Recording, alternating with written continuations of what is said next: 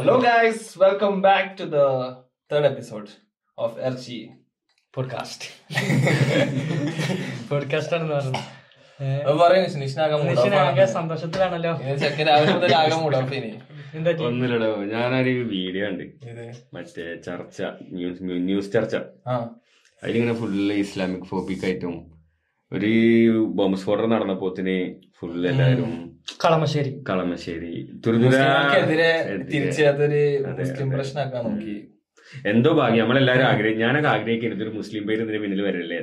എന്തോ ടൈമിലാണ് കുറ്റസമ്മതം നടത്തിയതുകൊണ്ട്. കഴിച്ചില്ലായി സത്യം. എന്താ പറയാ ഈ സംഭവം നടന്നപ്പോ തന്നെ എത്ര കാലം മീഡിയാസും അതേപോലെ തന്നെ ഈ എക്സൽ ട്വിറ്റർ ഹാൻഡിൽസ് ഒക്കെ കേരളത്തിനെ മുസ്ലിംസ് എന്നല്ല പറയണ്ടേ കേരളത്തിനെ ഒരു ചവിട്ടി താത്തുന്ന രീതിയിലുള്ള പോസ്റ്റുകളും ഒരുപോലെ ഒരു അജണ്ട പോലെ അതായത് ഒരു ഈ ഇവന്റ് നടന്ന് എന്താണ് ഇതിന്റെ കാര്യം അല്ലെങ്കിൽ പോലീസുകാരോ എൻ ഐ എ ഒന്നും ഇതിന്റെ ഒന്നും പുറത്തിട്ടില്ല. അപ്പൊ ഇതിന് തന്നെ പോസ്റ്റുകൾ വരികയാണ്. കേരളത്തിൽ സംഭവിച്ചു കേരളത്തിൽ. ഇങ്ങനെ പ്രശ്നങ്ങളുണ്ട്. അതേപോലെ മന്ത്രിമാര് ഈ കേന്ദ്രമന്ത്രിമാര് ഇങ്ങനത്തെ ഓരോ ആൾക്കാർ പോസ്റ്റ് ചെയ്യണം കേരളത്തിനെ പറ്റി. അപ്പൊ ഇതൊരു അജണ്ട പോലെ എനിക്ക് അങ്ങനെ ഫീൽ ചെയ്ത് അതായത് ഒന്നിങ്ങനെ മുദ്ര കുത്തണം എന്നുള്ള രീതിയിൽ സംഭവിച്ചു അത് കണ്ടപ്പോ തന്നെ ആകെ സാഡായി കാരണം നമ്മളെ നമ്മൾ കാണുന്ന കേരളം അങ്ങനെയല്ല. നമ്മൾ മനസ്സിലുള്ള കേരളം അങ്ങനെയല്ല. ഇത് മറ്റേ ഇസ്രായേൽ ഫലസ്തീന്റെ പ്രശ്നമായിട്ട് കണക്ട് ചെയ്യാൻ നോക്കിയില്ലേ? അതെന്ന് വെച്ച് കഴിഞ്ഞാൽ ഇത് മെയിൻ ആയിട്ട് ഇവർ പേരെന്തായിരുന്നു? ജഹോവസ് യഹോവസ് വിറ്റ്നസസ് അത് ജ്യൂസ് ആയിട്ട് കണക്ട് ചെയ്തുകൊണ്ട് ഇവർ ബൈബിൾ അല്ല ഫോളോ ചെയ്യണത്. തോറയാണ് ഫോളോ ചെയ്യുന്നത്. ആ രീതിക്ക് കണക്ട് ചെയ്തിട്ട് ഇതൊരു മുസ്ലിം പ്രശ്നമാക്കി അവർക്കെതിരെയുള്ള പ്രശ്നമാക്കിയിട്ട് ആ രീതിക്ക് ആണ് തുടക്കം. പക്ഷെ പെട്ടെന്ന് കുറ്റസമ്മതം ഇവർ നടത്തി ജൂ- ജൂ- ജ്യൂസിന്റെ കുറെ കാര്യങ്ങളാണ് ഇവർ ഫോളോ ചെയ്യുന്നത്. അപ്പോ എന്താ പലസ്തീനെ സപ്പോർട്ട് ചെയ്യുന്ന ആൾക്കാരാണ് ഇതിന് പിന്നിൽ. അപ്പോ സ്വാഭാവികമായിട്ടും പലസ്തീനെ കേരളത്തിൽ സപ്പോർട്ട് ചെയ്യുന്ന കേരളം നല്ല സപ്പോർട്ടാണ്. അപ്പോ ആ ഒരു ഇതുകൊണ്ട് ഇവരെ ബോംബ് ചെയ്തതാണ് എന്നുള്ളൊരു ഇതുവരെ പരന്നു. ഉം. ഞാനൊരു കാര്യം പറയട്ടെ. ഈ കേരളത്തിലെ മീഡിയാസ് ഒന്നാമത് പറയുന്ന കാര്യമാണ്. മീഡിയാസ് അല്ല കുറച്ച് റൈറ്റ് വിങ് എക്സ്ട്രീമിസ്റ്റ് അവർ അവർ പറയുന്ന ഒരു കാര്യമാണ് മലബാറിൽ അല്ലെങ്കിൽ മലപ്പുറത്ത് പോയിട്ടുണ്ടെങ്കിൽ ബോംബ് കാണാ കത്തിക്കുത്ത് കാണാ. ഞാൻ ഇതുവരെ ഒരു മലപ്പുറം കത്തി ശരിക്കും കണ്ടിട്ടില്ല. പണ്ടെങ്ങാനും കണ്ടിട്ടില്ല കണ്ടിട്ടില്ല. പണ്ടെങ്ങാനും കണ്ടിട്ടുണ്ട് ശരിക്കും ഈ സാധനം കണ്ടിട്ടില്ല. പിന്നെ നമ്മളെ എന്താ പറയാ മദ്രസിൽ പഠിപ്പിക്കുന്നത് അങ്ങനെയാണ് ഇങ്ങനെയാണ്.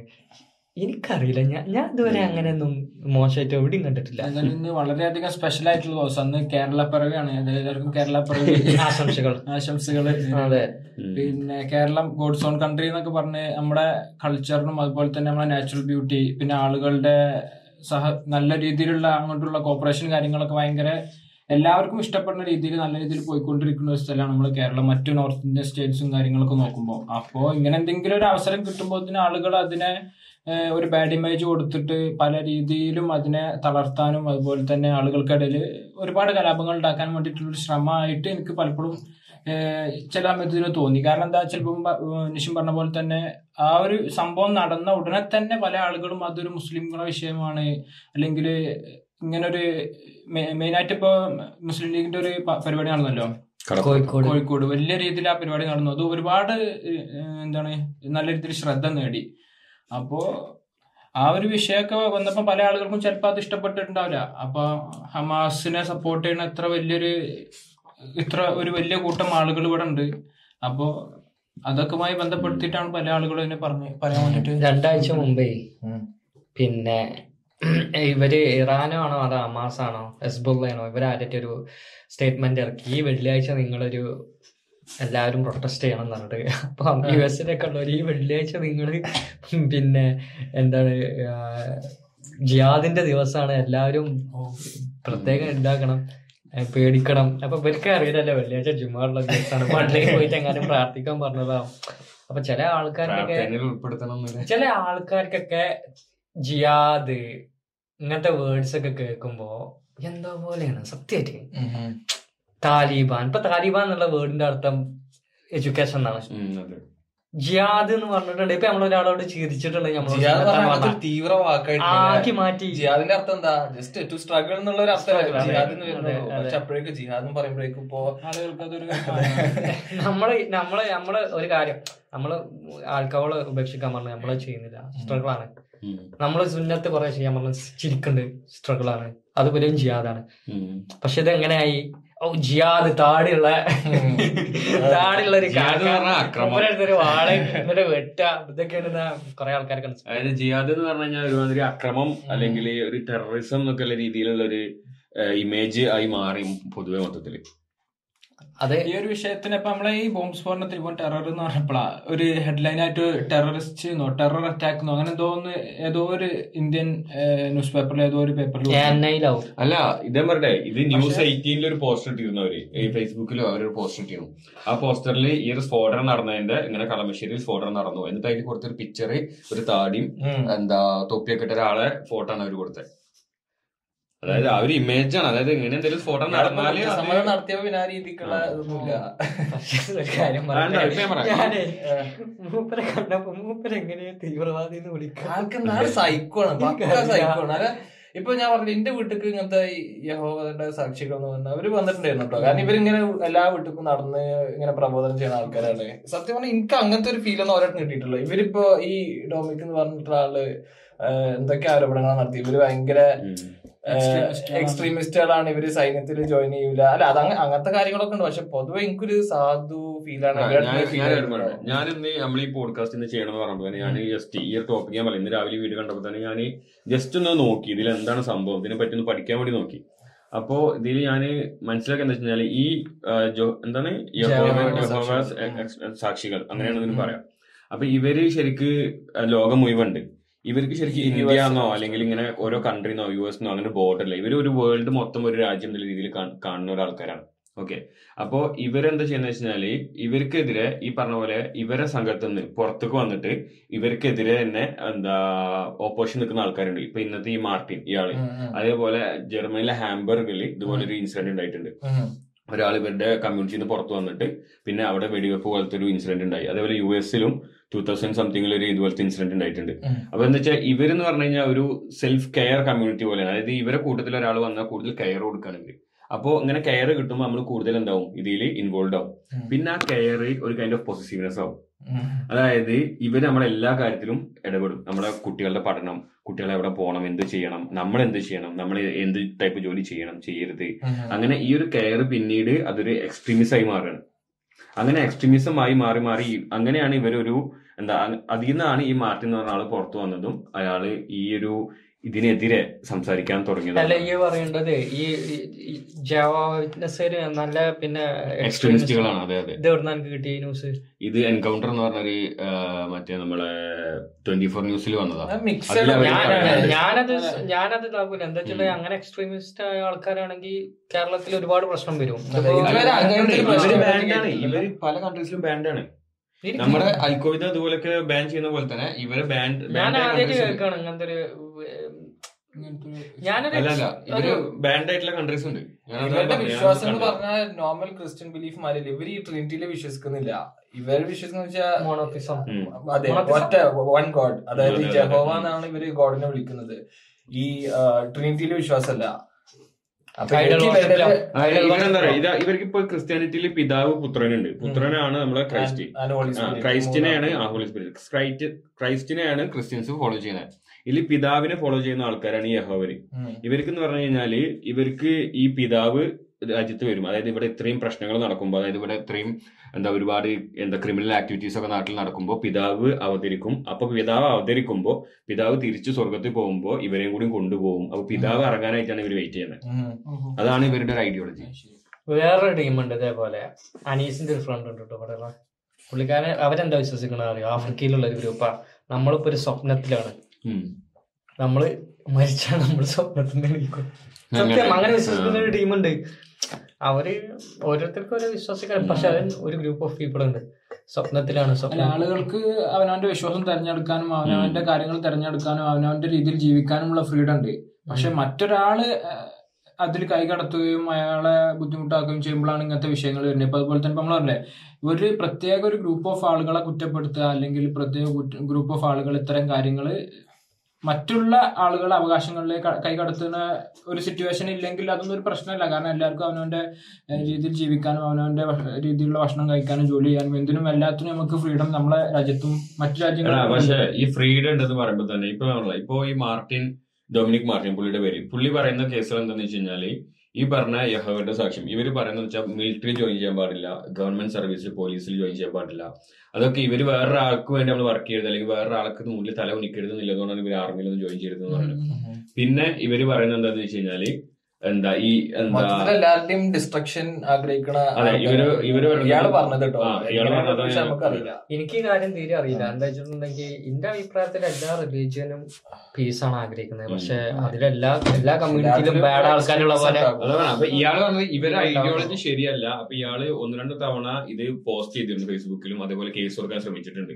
അപ്പൊ ഇയാൾ പറയുന്നത് നമ്മുടെ ഗവൺമെന്റ് കേരള ഗവൺമെന്റ് അല്ലെങ്കിൽ പൊതു ഗവൺമെന്റ് ഈ മതം എന്ന് പറയുന്ന വിഷയത്തിൽ തൊടാൻ ഭയങ്കര പേടിയാണ്. മതത്തിൽ തൊട്ട് കഴിഞ്ഞാൽ അത് അവരുടെ തന്നെ അത് ഭയങ്കര സെൻസേഷൻ ആവും അവരെ ബാധിക്കുന്നുള്ളത് കൊണ്ട് ആരും പോലീസുകാരാണെങ്കിലും ഗവൺമെന്റ് ആണെങ്കിലും തൊടൂല. അപ്പൊ പുള്ളി ഒന്ന് രണ്ട് തവണ ഇത് പറയാൻ ശ്രമിച്ചിട്ടും പുള്ളിക്ക് വിസിബിലിറ്റി കിട്ടിയില്ല. പക്ഷെ ഇപ്പൊ പുള്ളി ഒരു ബോംബ് ഇട്ടപ്പോ പുള്ളിക്ക് വിസിബിലിറ്റി കിട്ടി.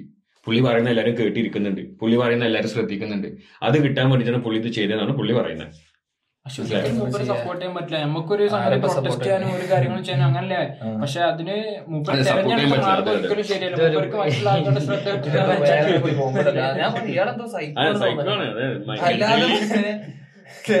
ജഗതി ആ ജൂനിയർ മാനറിക്കൽ റോട്ടുമ്പോ പോയി കടന്നു എന്തെങ്കിലും അറ്റൻഷൻ കിട്ടാൻ വേണ്ടിട്ട് അങ്ങനെ ശരിക്കും മൂപ്പരെ കണ്ടു ഞാൻ ആ വീഡിയോ കണ്ടപ്പല്ലേ? ഇയാൾ പറയണ്ടിയിലൊന്നും അല്ല ശ്രദ്ധിച്ചേ. ഞാനൊരു തീവ്രവാദി ആദ്യമായിട്ട് കാണാം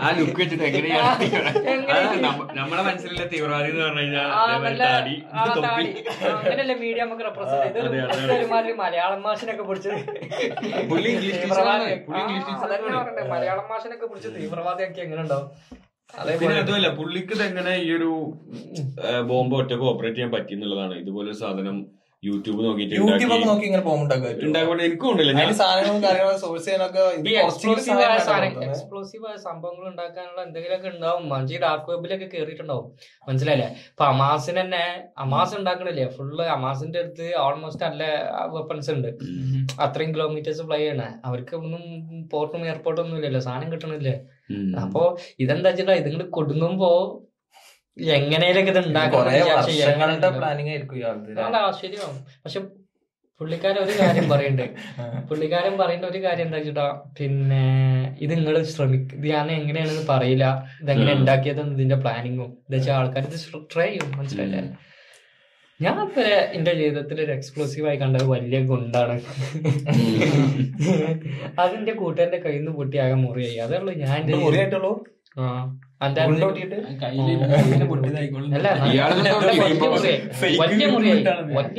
വലിയ? മുറിയായിട്ട് പുള്ളിക്കാരനെ ഹോസ്പിറ്റലിൽ കൊണ്ടുപോയി. പണ്ടുണ്ടോ? ഞാൻ ചെറുതായി നിന്ന്. പെരുന്നാൾക്ക് പൊട്ടിക്കൊല്ലോ. ഇപ്പൊ അങ്ങനത്തെ ഗുണ്ടൊന്നുമില്ല. കിട്ടൂല ഇനി. സെയിൽ ചെയ്യാൻ പാടില്ല. അതിന് ഇപ്പൊ പെരുന്നാൾക്ക് പടക്കം പൊട്ടിക്കലൊക്കെ ഉണ്ടോ? അതേപോലെ ഇല്ലാന്നാണ് നമ്മളവിടെയൊക്കെ പൊട്ടിക്കണ സ്ഥലങ്ങൾ ഉണ്ട് കേട്ടോ നമ്മളെ വീട്ടിലൊക്കെ ചിലപ്പോ ഇപ്പൊ പയ്യന്മാരെ എം ഡി എമ്മും കാര്യങ്ങളൊക്കെ ഉണ്ട്.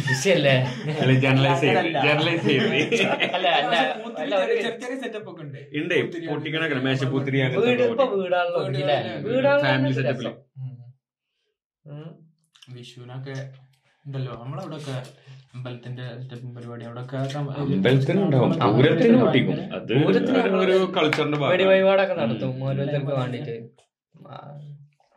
അങ്ങനെയാണ് അപ്പൊ കാര്യങ്ങൾ നടക്കുന്നത് പിന്നെ വേറെ ഇയാളെന്താ പറയുക ഇയാളത് ഒരു ടിഫിൻ ബോക്സിലാണ് ഇയാൾ ബോംബ് സെറ്റ് ചെയ്തിരിക്കണേ ആ ടിഫിൻ ബോക്സ് ആണ് സ്റ്റീലിന്റെ ടിഫിൻ ബോക്സ്. ആണ് അമോണിയോ നൈട്രോ രണ്ടാളെ മരിച്ചു. പിന്നെ ഒരു കുട്ടിക്ക് തൊണ്ണൂറ്റഞ്ച് ശതമാനം പൊള്ളലേറ്റു എന്നാ പറഞ്ഞത് കേരളത്തിൽ നടന്ന ഏറ്റവും വലിയ കാഷ്വാലിറ്റിന്റെ ഇൻസിഡന്റ് ഇതല്ലേ? എനിക്കറിയില്ല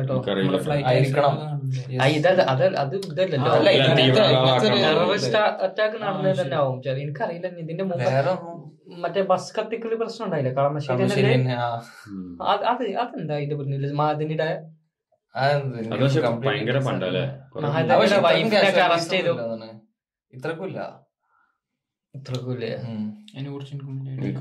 മാലിന്യയുടെ ഒരു വാർത്ത ഞാൻ അപ്പുറത്ത് കേട്ടിട്ടുണ്ടോ? പുള്ളിക്കാരൻ പറയുന്നുണ്ട് പുള്ളിക്കാരന്റെ കാൽ പോയല്ലോ. കാൽ പോയിട്ട് അറസ്റ്റ് ചെയ്യാൻ അതിന്റെ ആൾ ആർ എസ് എസ് അറസ്റ്റ് ചെയ്തപ്പോ ആർ എസ് എസ് തിരിച്ചു വന്ന മാതിന്റെ വീട്ടിൽ എന്ത് പറഞ്ഞത്ര ഞാൻ എന്ത് കാണിച്ചു ചെയ്യാം മുസ്ലിം ആവാ. പിന്നെ നിങ്ങൾ എനിക്ക് പുറത്തു തരണം എന്ന് പറഞ്ഞത്ര. അല്ല മാതനി പറഞ്ഞത്ര ഈ മുസ്ലിം ആവൊന്നും വേണ്ട ഞാൻ പുറത്തു തന്നേക്കാം. മനസ്സിലായി? കാൽ പോയ ആളാണ്. മഹാദനയുടെ സ്പീച്ചൊക്കെ നല്ല രസാട്ടോ? സത്യം. എനിക്ക് അയാൾ എവിടെ ഒരു ടെററിസം പറയുന്ന മാതിരിക്കോ? അല്ലെങ്കിൽ ആൾക്കാരെ പിന്നെ കൺവൈൻസ് ചെയ്യേണ്ട പോലെയോ? ഈ ഹിന്ദു മതത്തിനെ താത്തിയിട്ടോ ക്രിസ്ത്യൻ മതത്തിനെ താത്തിയിട്ടോ ഒന്നും അയാൾ എവിടെയും പറയണ്ടേ ഞാൻ കേട്ടിട്ടില്ല. ഇതൊക്കെ എവിടുന്നാ വന്നതെന്ന് എനിക്ക് അറിയില്ല. എന്താ വെച്ചിട്ടുണ്ടെങ്കിൽ മാധനിന്റെ എന്ത് എത്ര വർഷം ജയിലിൽ കിടക്കണ്? ഒരു കാലില്ലാതെ സമ്മതിക്കണം. സമ്മതിക്കണം മൂപ്പരെ. മൂപ്പരൊക്കെ സമ്മതിക്കണം ആ കാര്യത്തിൽ. മൂപ്പരെ വൈഫിനെ വരെ കോടതിയിൽ കൊടുക്കുന്നുണ്ട് ചോദ്യം ചെയ്തില്ലേ? അതൊക്കെ ഞാൻ ആലോചിച്ചേക്ക് സ്വന്തം ഭാര്യനെ മുമ്പിൽ നിർത്തിക്കാണ്ട് തീവ്രവാദിയാണെന്ന് പറയുമ്പോ ആർക്കെങ്കിലും സൈക്കോ അങ്ങനെയൊക്കെയാണ് അപ്പൊ ലോകത്തിന്റെ അവസ്ഥകൾ പോകുന്നത്. നിങ്ങൾ തിരുവനന്തപുരത്തല്ലേ പഠിച്ചത്. തിരുവനന്തപുരം അങ്ങനെ നിങ്ങളെ അഭിപ്രായത്തിൽ? അടിപൊളി? തിരുവനന്തപുരം ആണ് കുഴപ്പമൊന്നുമില്ല. അവിടെ ആൾക്കാരൊക്കെ നല്ല നല്ല തന്നെയാണ്. സ്നേഹിച്ചാൽ സ്നേഹിച്ചാൽ ചങ്ക് ചങ്ക് വരച്ചിരുന്ന ആൾക്കാരാ. നല്ല ആൾക്കാരാണ്. നമുക്ക് അങ്ങനെ ബാഡ് ഒന്നും വന്നിട്ടില്ല. നമുക്ക് ആൾക്കാരെ സഹായിച്ചിട്ടേ ഉള്ളൂ. ഇപ്പൊ നമ്മൾ പല ആവശ്യത്തിനും എന്തെങ്കിലും ഒക്കെ ചെല്ലുമ്പോൾ എല്ലാവരും സഹായിച്ചിട്ടേ ഉള്ളൂ. പിന്നെ ഭയങ്കര ആയുധ മര്യാദയാണ് ഇപ്പൊ നമ്മളെ ഫ്രണ്ട്സിന്റെ വീട്ടിലൊക്കെ പോകുമ്പോ ഓരോ ഫാമിലി ഒക്കെ ആകുമ്പോ അങ്ങനെ വലിയ നല്ലൊരു മോശം മോശം അനുഭവം നമുക്ക് ഉണ്ടായിട്ടില്ല. നമ്മൾ നാലുകൊല്ലം അവിടെ പഠിച്ചു എഞ്ചിനീയറിംഗ് പക്ഷേ ആ സമയത്തൊന്നും നമുക്ക് ഇതുവരെ മോശം അഭിപ്രായം പൊതുവെ തിരുവനന്തപുരത്തിനെ കുറിച്ചൊന്നും അങ്ങനത്തെ ഒരു പൊതുവെ ഇപ്പം മലപ്പുറം എന്നൊക്കെ പറയുമ്പോൾ നിങ്ങൾ പറഞ്ഞ പോലെ മലപ്പുറം കത്തി അങ്ങനത്തെ ഓരോ വിഷയങ്ങൾ പോയിട്ടുണ്ടോ? ഞാൻ ആ ഭാഗത്തേക്ക് തീരെ പോയിട്ടില്ല. തിരുവനന്തപുരം എനിക്ക് ആകെ ഗൗതമിനെ അറിയില്ല ഫ്രണ്ട് വേറൊരാളെ അറിയില്ല. അവിടെ നല്ല നൈസ് നല്ല സ്വഭാവം. ആൾക്കാരെ വെച്ച് വിലയിരുത്താൻ എല്ലാ ജില്ലയിലും നല്ല ആൾക്കാരുണ്ട്. മനസ്സിലായില്ല? കേരളത്തിൽ. അപ്പൊ എന്താ വെച്ചിട്ടാ ഇപ്പോ റീസെന്റ് നമ്മൾ ഫേസ്ബുക്ക് തുറന്നിട്ടുണ്ടെങ്കിൽ ഇങ്ങനെ കാണാം. ഫേസ്ബുക്കിലേക്കാണ് ഏറ്റവും കൂടുതൽ വർഗീയത പറയുന്നത്. ഇൻസ്റ്റാഗ്രാമിൽ പിന്നെ ഇല്ല. ഫേസ്ബുക്കിൽ ഈ അറുപത്തെട്ട് വയസ്സായ ജബ്ബാറും രാധാകൃഷ്ണനെ കണ്ട് പറയാ പോലെ എന്തൊക്കെ പറയാ ചേട്ടാ? സത്യം അതിനായിട്ട് ആൾക്കാരുണ്ട്. ഈ ന്യൂസൊക്കെ എഴുതുമ്പോ അവിടെ യു പിയിൽ പിന്നെ എന്തെങ്കിലുമൊക്കെ എഴുതിക്കാണ്ട് വർഗീയത പറയേണ്ട എഴുതിക്കാണ്ട് കുറെ ഡോട്ട് ഡോട്ട് ഇടും. ബാക്കി അവരെ വെബ്സൈറ്റിൽ പോയി കാണണം. അല്ല എന്തിനാ അങ്ങനെയൊക്കെ ഇവരിങ്ങോട്ട് തിന്നാ ഇട്ടെടുക്കുന്ന പോലെ കോഴിക്കൾക്ക്. ഇതിങ്ങോട്ട് കൊത്തിക്കാണ്ട് ഇവരിങ്ങോട്ട് ആകെ ആകെ കൂടെ ഒരു കഥയാണ് കേരളത്തിൽ ഞാൻ പറയാം ഇന്ത്യയിലേക്ക് നിൽക്കുകയാണെങ്കിൽ കേരളത്തിലല്ല വേറെ എവിടെ നിൽക്കാൻ എനിക്ക് താല്പര്യമില്ല കേട്ടോ. ശരിക്കും കേരളത്തിന്റെ വില മനസ്സിലാണെങ്കിൽ കേരളം വിട്ടു കഴിഞ്ഞാലേ നമുക്ക് മനസ്സിലാവുള്ളൂ. ഇപ്പൊ നമ്മളന്ന് ഇന്റേൺഷിപ്പിന് ഡൽഹി പോയിട്ടില്ലേനോ ഞാൻ രണ്ട് മാസം കഷ്ടിച്ച് നിന്ന അവിടെ. എന്താ? കേരളത്തിന്റെ ഒരു സുഖമൊന്നും ഇല്ല കേരളം വിട്ടു കഴിഞ്ഞാലേ ഈ ഒരു സൗത്തേൺ സ്റ്റേറ്റ്സ് എന്ന് പറഞ്ഞു കഴിഞ്ഞാൽ അവിടുത്തെ ഒരു ഡ്രെയിനേജ് സിസ്റ്റം പോലും മര്യാദക്കില്ല. ഒക്കെ പെയ്ത് കഴിഞ്ഞാൽ ആകെ വെള്ളം അതിന്റെ ഒരു നമ്മുടെ ആ പാന്റും ഇതൊക്കെ ഇട്ടിട്ട് ആ ഷൂസ് ഒക്കെ ഇട്ടിട്ട് വെള്ളത്തിൽ കൂടെ ഇങ്ങനെ നടക്കുക. പിന്നെ പെരുമാറ്റം ആൾക്കാരുടെ പെരുമാറ്റം കാര്യങ്ങളൊക്കെ. കേരളം ശരിക്കും അത്രക്കും വാല്യൂബിൾ ആണ്. ഈ മെട്രോ സിറ്റിയിൽ നമ്മൾ നമ്മൾ കാണുന്ന ഡൽഹി മുംബൈ ഈ ഗുർഗാവ് ഒക്കെ എടുക്കുമ്പോൾ മെട്രോ സിറ്റിന്റെയും ആ ഹൈവേന്റെ ഫോട്ടോ നമ്മൾ കാണുള്ളൂ ഈ ഹൈവേയിലുള്ള ആൾക്കാർ നിൽക്കണേ ആൾക്കാർ നിൽക്കുന്ന ഒരു ഹൈവേന്റെ രണ്ട് സൈഡൊക്കെ നമ്മളൊരു ഒരു കിലോമീറ്റർ അപ്പുറത്തേക്ക് എടുത്തു കഴിഞ്ഞാൽ ഫുള്ള് ഇങ്ങനത്തെ ചേരികളാണ്. ചേരികൾ ചേരികൾ ഞങ്ങൾ മൂന്ന് മാസം ഉണ്ടായിരുന്നു അവിടെ. പിന്നെ വൃത്തിയില്ല. കരോൾ ബാഗിലൊക്കെ ഞാൻ പോയിട്ടുണ്ട്. നമ്മൾ പോയിട്ടുണ്ട്. അപ്പൊ അതാണ് വൃത്തി കാര്യങ്ങളൊക്കെ കുറച്ച് ഷോകാണ് പിന്നെ ആൾക്കാരുടെ ലിവിങ് സ്റ്റാൻഡേർഡും ഭയങ്കര ഷോക്കാണ് പക്ഷെ കേരളത്തിൽ നമ്മൾ എടുത്താൽ എവിടെ നമ്മൾ ഏത് കൂടെ കൂടെ പോയാലും ഏത് എത്ര ഹൈവേന്നോ സിറ്റിന്ന് എത്ര വിട്ടുപോയാലും ഒരു പ്രോപ്പർ വൃത്തി ഉണ്ടാവും. എവിടെയും വലിച്ചു വാരി സാധനങ്ങൾ ഇടുക ചളി കെട്ടിക്കിടക്കുക അല്ലെങ്കിൽ ഒരു മലിനമായ അന്തരീക്ഷം മലിനമായ ജലം കെട്ടിക്കിടക്കുക അങ്ങനത്തെ സെറ്റപ്പ് ഒന്നും കേരളത്തിൽ ഇല്ല. ഞാൻ എങ്കിലും കഴിഞ്ഞു കിട്ടി തിരിച്ചെത്തിയാൽ മതി ഞാൻ ഇപ്പോഴത്തെ ആലോചിച്ച് നമ്മുടെ നാട്ടിലെ ഹൈലൈറ്റ് മാളിൽ പോയപ്പോ അതിന്റെ അതൊക്കെ ടോയ്ലറ്റിന്റെ ഒരു വൃത്തി അതിന്റെ ഉള്ളിലത്തെ ഹൈലൈറ്റ് മാളിൽ ലുലു മാളിൽ അപ്പൊ ഇതൊക്കെ പ്രൈവറ്റ് ഓൺഡ് പ്രോപ്പർട്ടിയാണ് അതേപോലെ കേരളത്തിന്റെ റോഡ് പ്രൈവറ്റ് ആക്കിയിരുന്നെങ്കിൽ കേരളത്തിലുള്ള ഇങ്ങനത്തെ കാര്യങ്ങളൊക്കെ പ്രൈവറ്റ് ആക്കിയിട്ടുണ്ടെങ്കിൽ അടിപൊളിയായിരുന്നു. എന്ന് വെച്ചാൽ ഗവൺമെന്റ് ആക്കിയിട്ടുണ്ടെങ്കിൽ അതേപോലെ ഞാൻ വയനാട് പോയപ്പോൾ ഒരു ഗവൺമെന്റിന്റെ ഒരു ഡാമൊക്കെ ഉള്ള സ്ഥലമുണ്ട് കാരാപ്പുഴ ഡാമൊക്കെ അവിടുത്തെ ടോയ്ലറ്റ് പോയി. എന്നിട്ട് ഞാൻ അവിടുത്തെ ടോയ്ലറ്റിന് മുകളിലാവില്ലേ പിന്നെ യൂറോപ്യൻ ടോയ്ലറ്റിന്റെ മുകളിൽ അതൊന്നും ഇല്ല കേട്ടോ എന്നിട്ട് അതിലെ ആൾക്കാർ പോകുന്നുണ്ട് അപ്പൊ ഞാൻ അവിടെ പോയി കണ്ട് ഞാൻ അവിടെ നോക്കി ഞാൻ പോയില്ല. എനിക്ക് കണ്ടിട്ട് തോന്നിയില്ല. ഏഹ് അപ്പൊ ഞാൻ എനിക്കൊക്കെ നല്ല വൃത്തിയാണോ? ഏഹ് പക്ഷെ അലഹമില്ല ഒരു ഭാഗ്യാണത്. നമ്മൾ വൃത്തിയുള്ള ടോയ്ലറ്റ് പോകാൻ പറ്റുന്നതെന്ന് പക്ഷെ ഞാൻ പറയേണ്ടത് എന്താ വെച്ചിട്ടുണ്ടെങ്കിൽ അവിടെ പോയി അപ്പൊ ഞാൻ അങ്ങനെ അവിടെ ഞാൻ ഇറങ്ങി വന്നിട്ട് അവിടെ ക്ലീൻ ചെയ്യുന്ന ചേച്ചിനോട് ചേച്ചി ഇതിനൊരു മേലെ വെക്കേണ്ട സാധനങ്ങൾ വെച്ചിട്ടില്ലെങ്കിൽ ആൾക്കാർക്ക് രോഗം വരും. അതിൽ ചേച്ചി ചിരിച്ചിങ്ങാണ്ട് ഒക്കെ മോനെ. ചേച്ചി എന്ത് ചെയ്യാനാ? ഗവൺമെന്റ് ഫണ്ടല്ലേ അതിക്ക് ടിക്കറ്റ് എടുത്തിട്ടാണ് ആൾക്കാർ കയറുന്നത് ആ ഡാം കാണാൻ. അത് ഗവൺമെന്റ് തന്നെ തോന്നുന്നു കേട്ടോ ഗവൺമെന്റ് തന്നെ ആവും. പക്ഷെ എല്ലാ കാര്യത്തിലും നമുക്ക് അങ്ങനെ ഗവൺമെന്റിൽ നിന്ന് പ്രൈവറ്റിക്ക് മാറും. അത് മാറുന്ന ഒരു ചിലപ്പോൾ നമുക്കൊരു പ്രതീക്ഷ ഉണ്ടാവും മാറിക്കഴിഞ്ഞാൽ പല കാര്യങ്ങളും അങ്ങനെ. ഇപ്പൊ അദാനിനായിട്ട് ഒരു പോർട്ടിന്റെ വിഷയങ്ങളൊക്കെ ഒരുപാട് ചർച്ച ചർച്ചയാവുന്നുണ്ട് എല്ലാം ഒരുപാട് അതിൽ അഴിമതി അങ്ങോട്ട് എല്ലാരും ഹൺഡ്രഡ് പെർസെന്റേജ് ഓക്കെ ആയിരുന്നു വരില്ല. പക്ഷെ നോക്ക് പ്രൈവറ്റ് ഉണ്ട് എല്ലാ ലുലു മാളിലൊക്കെ എത്ര ആൾ വരുന്നുണ്ട് എന്നാലും അതിന്റെ ടോയ്ലറ്റ് വേണ്ട നിങ്ങൾ ഖത്തർ എയർപോർട്ട് പോയിട്ടില്ല? നിങ്ങൾ ദുബായ് എയർപോർട്ട് പോയിട്ടില്ല? ദുബായ് എയർപോർട്ടിലൊക്കെ ടോയ്ലറ്റിന്റെ ഉള്ളിൽ കടന്നിറങ്ങിക്കൂടോ എന്തേലും പ്രശ്നമുണ്ടോ? അങ്ങനെ വൃത്തിയുണ്ട്. എത്ര ആൾക്കാർ വന്നു പോകുന്നുണ്ട് അത്ര ആൾക്കാരൊന്നും ഈ പിന്നെ ഇതിലുള്ളതൊന്നും ഉള്ളിലൊന്നും വരുന്നില്ലല്ലോ. ഈ പിന്നെ ഈ പറഞ്ഞ ഡാമിന്റെ കാണാനും ഇതിനൊന്നും. എന്താ അത്രയ്ക്ക് സ്ട്രിക്റ്റ് ആയിട്ട് ക്ലീനിങ് ഷിഫ്റ്റും ദുബായ് എയർപോർട്ട് ഞാൻ പറയാം. മുംബൈ എയർപോർട്ടിൽ രണ്ട് മൂന്ന് വട്ടം പോയത് നാട്ടിൽ പോയത് മുംബൈ എയർപോർട്ടൊക്കെ അടിപൊളിയാണ്. സൂപ്പറാണ് കോഴിക്കോട് എയർപോർട്ടൊക്കെ അടിപൊളിയാണ്. അതായത് അതിന്റെ ഉള്ളിൽ രണ്ട് സ്റ്റാഫ് ആ ബാത്റൂം നൈറ്റ് ആണ്. ഒരാൾ ഇറങ്ങിയാൽ ക്ലീനിങ് ആണ്. ഒരാൾ ഇറങ്ങിയാൽ അപ്പൊ തന്നെ അതൊന്നും ഞാൻ എന്താ വെച്ചാൽ ഇന്റർനാഷണൽ എയർപോർട്ട് ആൾക്കാർ വന്നാൽ ഫസ്റ്റ് വിലയിരുത്തേണ്ട അതാ. അവിടെ വൃത്തിയില്ലെങ്കിൽ പിന്നെ പറഞ്ഞിട്ട് കാര്യമില്ല. മനസ്സിലായില്ലേ? എന്താ പറയുക എനിക്ക് തോന്നുന്നു വലിയ വലിയ സിറ്റിയിലൊക്കെ കേരളം വിട്ട് കഴിഞ്ഞാൽ ആളുകൾ തിങ്ങി പാർക്കാനുള്ള ഒരു കാരണം കേരളത്തിൽ നമുക്ക് എല്ലാ സ്ഥലത്തും വെള്ളം ഉണ്ട്. അപ്പൊ ആളുകൾക്ക് എവിടെ വീടെടുത്താലും എവിടെ താമസിക്കുകയാണെങ്കിലും അതുണ്ട്. വെള്ളത്തിന്റെ അവൈലബിലിറ്റി ഭയങ്കര പ്രശ്നമാണ്. കുറച്ച് നോർത്തേക്കൊക്കെ പോകുമ്പോ ഇനി പോവർട്ടി എന്നൊക്കെ പറഞ്ഞാൽ കുറച്ചുകൂടി കൂടുതലാണ്. നോർത്ത് നമ്മൾ അവിടെ മാറിയില്ലല്ലോ. അവിടെ ഒക്കെ പോയി കഴിഞ്ഞാൽ എപ്പോഴും ഉണ്ടാവും. അതായത് പിച്ചെടുക്കാൻ ആൾക്കാർ എപ്പോഴും എവിടെ നോക്കി കഴിഞ്ഞാലും. പക്ഷെ ഒരു കാര്യം ചോദിച്ചോളൂ. അവിടെ റിച്ച് ആണ് ആൾക്കാർ നല്ല ഉണ്ടാവും എവിടെ ആയാലും എത്ര ഉള്ള ഏരിയയിലും റിച്ച് ആയ ഒരുത്തനെങ്കിലും ഉണ്ടാവും. എന്താ പറയുക? കഷ്ടപ്പാടിന്റെ ഇടയിൽ നിന്നൊക്കെ എനിക്ക് മറ്റേ മാരിക്കാവണം എനിക്ക് പൊന്തി ഉയരണം എന്ന് വിചാരിച്ച ഒരുത്തനെങ്കിലും അവിടുന്ന് പൊന്തി വരും. മനസ്സിലായില്ലേ? ഒരു ഇൻസൾട്ട് കിട്ടിയിട്ടുണ്ടാവും. ഇൻസൾട്ട് കിട്ടിയപ്പോ ഒരുപാട് ഇൻസൾട്ട് ആണ് ഏറ്റവും വലിയ പ്രചോദനം മുരളി എന്ന് പറഞ്ഞ പോലെ ഏതെങ്കിലും മുരളിമാർ അവിടെ ഉണ്ടായിട്ടുണ്ടാവും. ഇൻസൾട്ട് കൊണ്ട് വളർന്നു വന്നതാണ് സത്യം. ഞാൻ കണ്ടിട്ടുണ്ട് ഇപ്പൊ എനിക്കൊക്കെ ഫ്രണ്ട്സ് ഉണ്ട് ഗുജറാത്തിലൊക്കെ ഉള്ള. അപ്പൊ അവരൊക്കെ ഉള്ള ഏരിയയിലാണെങ്കിൽ അവരെ കൂടെ ഉള്ളവരെ പണിക്കാരൊക്കെ പാവങ്ങളോ ഇവന്റെ അടുത്ത് അവന്റെ വീട്ടിൽ ജീവാഗനും മറ്റേ അതവരിങ്ങനെ ഫാമിലി പരമായിട്ട് ഫാമിലി പരമായിട്ടാണ് എന്നാലും. താമസിക്കുന്ന ആൾക്കാരുണ്ട്. ആ ഉണ്ട് അതുണ്ട്. അതുണ്ട് അതുണ്ട്. അത് പിന്നെ നമ്മളെ നോർത്തിൽ നല്ല ഉണ്ടല്ലോ കാസ്റ്റിലൊക്കെ നല്ല കാസ്റ്റിലൊക്കെ. ജീവിക്കുന്ന ആൾക്കാരില്ലേ? അവരുടെ ഇതിലൊക്കെ ഒരുപാട് ആൾക്കാർ റിച്ച് തന്നെയാണ്. പക്ഷെ അങ്ങനെ എല്ലാരും ഒന്നും അങ്ങനെ പറയാൻ പറ്റില്ലല്ലോ.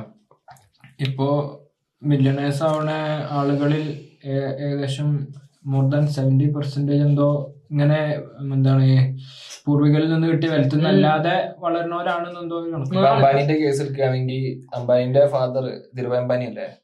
പുള്ളിക്കാരന് യമന് പോയിട്ട് അവിടുന്ന് അങ്ങനെ ഉണ്ടാക്കി വന്ന സാമ്രാജ്യമാണിത്.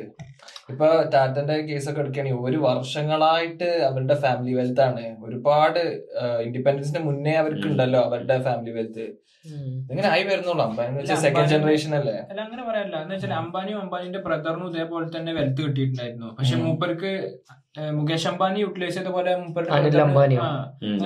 Reliance Mukesh Ambani Reliance Jio launch ചെയ്തപ്പോ തുടങ്ങിയ പ്രശ്നങ്ങളാണ്. അല്ലെ? അല്ല, അയാൾക്ക്. അത് ഇതുമൂലം റിലയൻസ് സിം അത് അനിൽ അംബാനി. റിലയൻസ് ജിയോ മാറി കഴിഞ്ഞപ്പോ എല്ലാരും ബാക്കിയുള്ള എല്ലാ സിമ്മും പുറത്തായല്ലോ. ആ ടൈമിൽ ഏതൊക്കെയാണ്? റിലയൻസ് ജിയോ ഉണ്ടായിരുന്ന എയർടെൽ വോഡഫോൺ ഇന്ത്യ ഒന്നായി. അല്ല വോഡഫോൺ ഐഡിയ ഐഡിയ ഒന്നായി. ബാക്കി എല്ലാം പോയില്ല? പിന്നെ ആർക്കും വേണ്ടാത്ത ബി എസ് എൻ എൽ ബാക്കി എല്ലാം പോയി മാർക്കറ്റിൽ നിന്ന് ഔട്ടായി പണ്ട് ഏതൊക്കെയായിരുന്നു സിം പണ്ട് സിമ്മിന് ഒരുപാട് പൈസ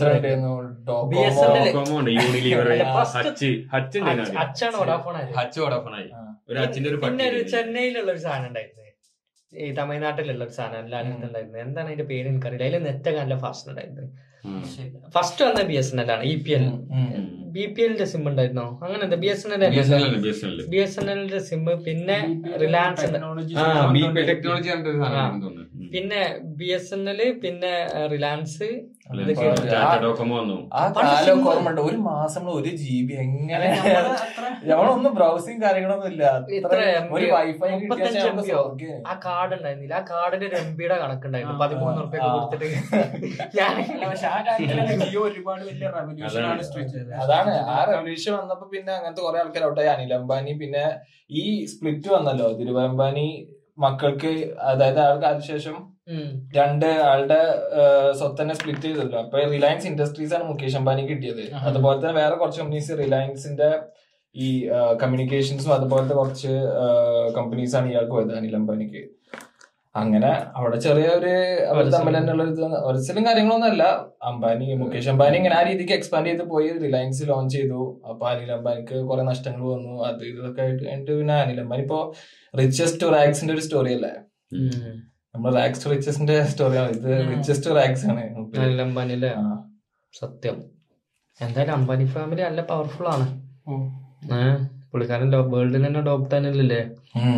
പുള്ളിക്കാരൻ കൺസിസ്റ്റന്റ് ആയിട്ടുള്ള ടോപ്പ് ടെനിലുള്ള ഒരാളാണ്. ഇപ്പൊ എന്തോ ഇന്ത്യയിലെ ഏറ്റവും വലിയ മോൾ വരാൻ പോകുന്നുണ്ട്. ജിയോ മോൾ അങ്ങനെ എന്തോ സെറ്റ് ഞാൻ just കുറച്ച് മുന്നേ തുടങ്ങി തുടങ്ങുന്ന മുന്നേ എന്തോ സ്ക്രോൾ ചെയ്തപ്പോ കണ്ടു. ജിയോന്റെ കുറെ ജിയോ പ്ലാൻസ് വരുന്നുണ്ട് പ്രോജക്ട്സ് എന്തൊക്കെ വരുന്നുണ്ട് ജിയോന്റെ? അംബാനിന്റെ മകളോ. മരുമകളോ അല്ല ഈ അംബാനി മെയിൻ ആയിട്ട് പൈസ ഉണ്ടാക്കിയത് ഓയിൽ തന്നെയല്ലേ? ഓയില റിലയൻസ് ഇൻഡസ്ട്രീസിന്റെ മെയിൻ ഇൻകം ഓയിൽ അല്ലേ? അറബ് അറബ് അറബ് റിസോഴ്സ് ആണ് main. So Yusuf Ali Arab resource ആണ്. അതെ. പിന്നെ ഇയാളില്ലേ കല്യാണിന്റെ കല്യാണിന്റെ ഓണർ കല്യാണം ഉം. പുള്ളിക്കാരൻ സ്വർണല്ലേ? Gold gold Ramachandran. ഒരു പക്ഷേ മൂപ്പരും പിന്നെ മൂപ്പരും രണ്ട് മക്കളും ഉണ്ടെന്ന് തോന്നുന്നു അല്ലേ? രണ്ട് ഒരു മൂന്നാളാണ് എനിക്കറിയില്ല ആലുക്കാസ് ഉണ്ട് ആലുക്കാസ് ഇപ്പൊ പഴയ പോലെ അല്ലേ ആലുക്കാസിന്റെ എനിക്കറിയില്ല. ഇപ്പൊ പഴയ പോലെ അല്ല അറിയില്ല. മലബാർ ഗോൾഡ് ഒക്കെ വന്നപ്പോ മലബാർ ഗോൾഡ് ഒക്കെ ഭയങ്കരമായിട്ട് കയറിപ്പോയി ഓലെ ബിസിനസ് സ്ട്രാറ്റജി വെച്ചിട്ട്. മലബാർ ഗോൾഡ് ഗൾഫിലൊക്കെ ദുബായിലൊക്കെ അല്ലണ്ടല്ലോ ഒരുപാട് ഒരു പക്ഷെ വേറെ ഒരുപാട് ബിസിനസ് ഓപ്പറേഷൻസ് ഉണ്ട്. ഒരു? ഒരുപാട്. മലബാർ വാച്ച് ഞാൻ ഉപ്പാന്റെ റാള വാച്ച് ശരിയാക്കാൻ പോയി. മുപ്പത്തയ്യായിരം റുപ്യ ജസ്റ്റ് എന്തിനൊക്കെയാന്ന് പറഞ്ഞ്. അപ്പൊ നാട്ടിൽ ഇതൊക്കെ ചെയ്യണ അവിടെ ഒരുപാട് വാച്ച് സർവീസ് ചെയ്യാൻ ഒരാളൊക്കെ ഒരുപാട് ആൾക്കാർ ഇരിക്കുന്നുണ്ട്. അപ്പൊ നാട്ടിൽ ഇതിനൊക്കെ നല്ലതുണ്ട്. പറയുമ്പോ നമ്മൾ ഒരു ഡെവലപ്ഡ് അല്ലെങ്കിലും റോളക്സും കാര്യങ്ങളൊക്കെ കിട്ടുന്ന ആൾക്കാർ ഇഷ്ടം പോലെ ഉണ്ട്. ജാക്കപ്പ് കോരി ഞാൻ എന്റെ ഫ്രണ്ടിന്റെ കൂടെ കഴിഞ്ഞ പ്രാവശ്യം നാട്ടിൽ പോയപ്പോ ഞാൻ അതിന്റെ കൂടെ തിരൂര് പോയിരുന്നു. ഉം. അപ്പൊ തിരൂര് മാർക്കറ്റിൽ അവിടെ ഒരു ഷോപ്പ് വാച്ചിന്റെ. അപ്പൊ ഞാൻ കരുതി ഡൂപ്പ് ചെയ്യാരം കോപ്പി ചെയ്യാരം എന്നൊക്കെ മൈൻഡിൽ ഞാൻ കയറിച്ചില്ലേ പക്ഷെ അവിടെ രണ്ടു മൂന്ന് കാക്കാരുണ്ട്. ഒരു ഇതിന്റെ ഡീലിംഗ് ഡീലേഴ്സ് ആണ്. ഒറിജിനൽ വാച്ച് റോളക്സിന്റെ വിത്ത് സർട്ടിഫിക്കറ്റ്. രണ്ടര ലക്ഷം റുപ്യ രണ്ടര ലക്ഷം റുപ്യ മൂന്ന് ലക്ഷം റുപ്യ. അതായത് ഡയമണ്ട് ഉള്ളത് ഇല്ലാത്തത് പിന്നെ ബ്ലൂ അങ്ങനെ ഡയലിന്റെ മാറ്റം. അങ്ങനെ വിത്ത് സർട്ടിഫിക്കറ്റ് ഒറിജിനൽ പീസ്. അവർ കൊടുക്കുന്ന അവിടെ. ഡീലിംഗ് ആണ് വാങ്ങുക കൊടുക്കുക വെക്കുക മറിച്ച് വെക്കുക അങ്ങനെ ഓരോ പരിപാടികളാണ് ഫ്ലോയിഡ് മൈ ഫ്ലോയിഡ് മെയ്വെതർ ഇല്ലേ? പുള്ളിക്കാരന്റെ കയ്യിലുണ്ട് ഒരു വാച്ച്. പതിനേഴോ പതിനെട്ടോ മില്യൺ പതിനേഴ് മില്യൺ ആണോ പതിനേഴ് മില്യൺ ഡോളറിന്റെ വാച്ച്. ഫുൾ ഡയമണ്ട് കൈമട്ടുണ്ട് അതൊക്കെ എങ്ങനെ നടക്കും ഈ ബില്യണേഴ്സിന്റെ അടുത്തൊക്കെ ഉണ്ടാവും ഒരു പെട്ടി.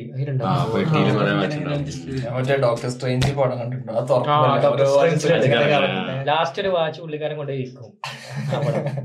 നിങ്ങൾ ഈ മാർവൽ സാഗ ഫുള്ള് കാണുന്നുണ്ട് ഇത് മറ്റേ മാർവൽ സീരീസ് ഫുള്ള് അങ്ങനെ കണ്ടിട്ടൊന്നുമില്ല ഞാൻ കൊറേ ഒക്കെ കണ്ടിട്ടുണ്ട്. ഞാൻ ഫസ്റ്റ് പോയി കണ്ട എൻഡ് ഗെയിം ആട്ടോ മാർവൽ അനീസിനെ കൊണ്ട്. പിന്നെ ബാക്കൊക്കെ പോയി എൻഡ് ഗെയിം കണ്ടോണ്ട് എനിക്ക് മനസ്സിലായില്ല ഇത് എവിടുന്ന് കണ്ടു തുടങ്ങി അതാണ് ഇനിയിപ്പോ എൻഡ് ഗെയിമിൽ എല്ലാരും ഉണ്ട്. എനിക്കറിയാം ഇവരൊക്കെ സൂപ്പർ ഹീറോസ് ആണ് പിന്നെയും കണ്ടുകൊണ്ട് കുറെ ആൾക്കാർ ലാസ്റ്റ് വീണ്ടും വരുന്നേ.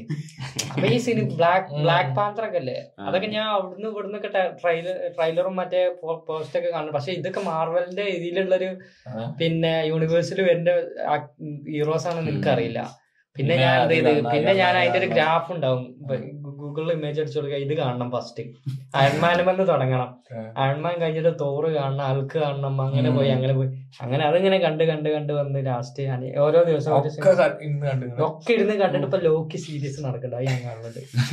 ലോക്കി തുടങ്ങി കഴിഞ്ഞാലേ പിന്നെ എല്ലാം പക്ഷെ എല്ലാ ആഴ്ചയിലും ഒരു ഒരു എപ്പിസോഡ് പക്ഷെ എനിക്ക് തോന്നുന്നില്ല പഴയ ഒരു ഇതില്ല. അധികം ഞാൻ ഇപ്പൊ അധികം ഒന്നും കാണുന്നില്ല. ഞാൻ അത് ഒഴിവാക്കാണ് മാർവലിന്റെ.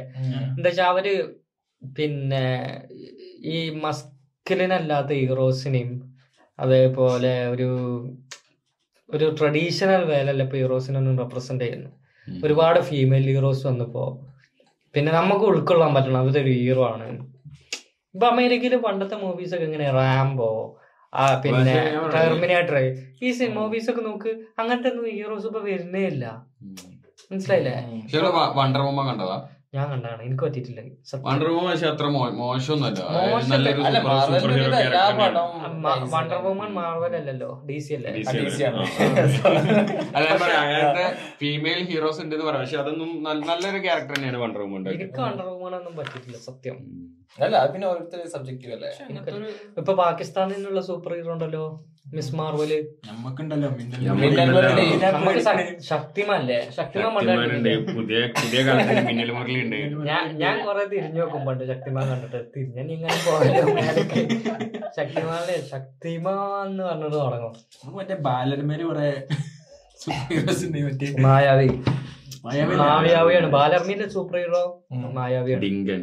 മായാവി സക്സ് മായാവി ഡിങ്കൻ ബാലമംഗളത്തിലാണ് പക്ഷെ ബാലരമ എല്ലാരും തുടങ്ങ മായാവി ഒരു ഇത് വായിച്ചിട്ടാണ് തുടങ്ങാ. ഒന്നാമെന്ന് വെച്ചാൽ സീരിയസ് ആയിട്ടല്ല. അങ്ങനെ എന്തൊക്കെയുണ്ട്? മായാവി എന്ന് പറഞ്ഞത് സീരിയസ് അല്ലല്ലോ. ഫസ്റ്റ് തുടങ്ങുന്ന കഥ വയലിനെ അവസാനിക്കും. അവസാനിക്കും. മനസ്സിലായില്ലേ? പിന്നെ അതിന്റെ ഒക്കെ അനിമേഷൻ ഒക്കെ ഇറങ്ങി നോക്കി അതൊന്നും വിജയിച്ചില്ല അതിന്റെ ആൾ മരിച്ചു പിന്നെ?